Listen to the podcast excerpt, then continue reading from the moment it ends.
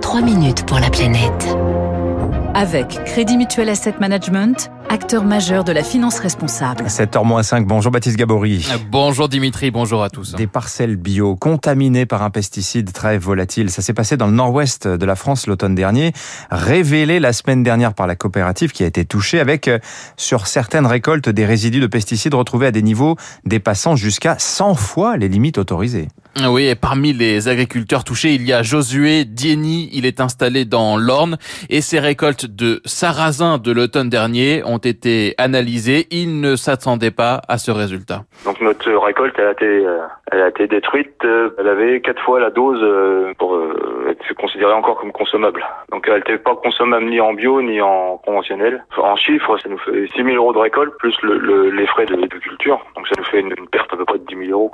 Récolte entièrement détruite, ce sont des traces de prosulfocarbe qui ont été retrouvées, un herbicide euh, très utilisé en France, notamment par les producteurs de céréales ou de pommes de terre. Le problème, c'est qu'il est très volatile. Le prosulfocarbe utilisé sur des champs de blé voisins aurait donc atterri dans celui de Josué Dieni. Donc le sarrasin, en fait, on l'a récolté au mois de novembre. C'est la période où il y a le semis aussi de blé. Pour le semis de blé, en fait, il utilise euh, cette molécule, le prosulfocarbe, comme désherbant. Et euh, c'est une, molécule euh, très volatile et euh, elle reste pas sur le champ où elle a été épandue et elle s'est retrouvée à plus d'un kilomètre, en fait, dans notre champ.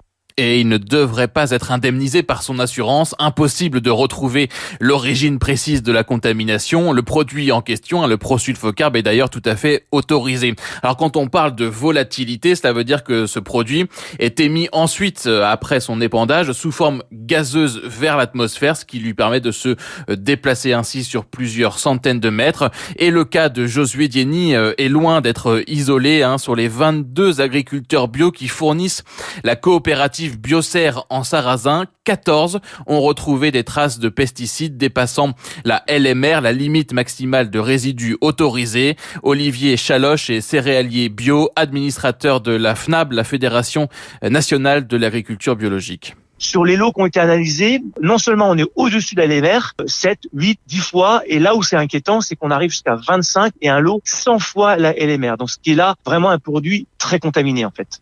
Résultat, une perte totale pour la coopérative de 100 000 euros. Alors, quelle est l'ampleur de ces contaminations de parcelles bio au niveau national? C'est difficile à quantifier, notamment euh, parce que les agriculteurs bio qui sont touchés, bien souvent, euh, n'osent pas le révéler selon la FNAB. Je vais donner un chiffre. hein. En 2018, on a on a déclassé 100 productions qui peuvent être aussi bien des fruits, des légumes, des céréales, etc. On a l'exemple d'une productrice euh, l'an dernier. Alors là, une arboricultrice où là euh, la contamination du a été euh, totale sur le verger. Et là, en plus, on lui a retiré le label et elle doit reconvertir ses, son verger. Donc là, les pertes financières euh, deviennent très très lourdes. Josué Dieni, lui, a décidé de ne plus faire de sarrasin. C'est trop risqué, dit-il. Il va faire des céréales qui se récoltent avant l'automne pour éviter la période d'épandage du prosulfocarbe.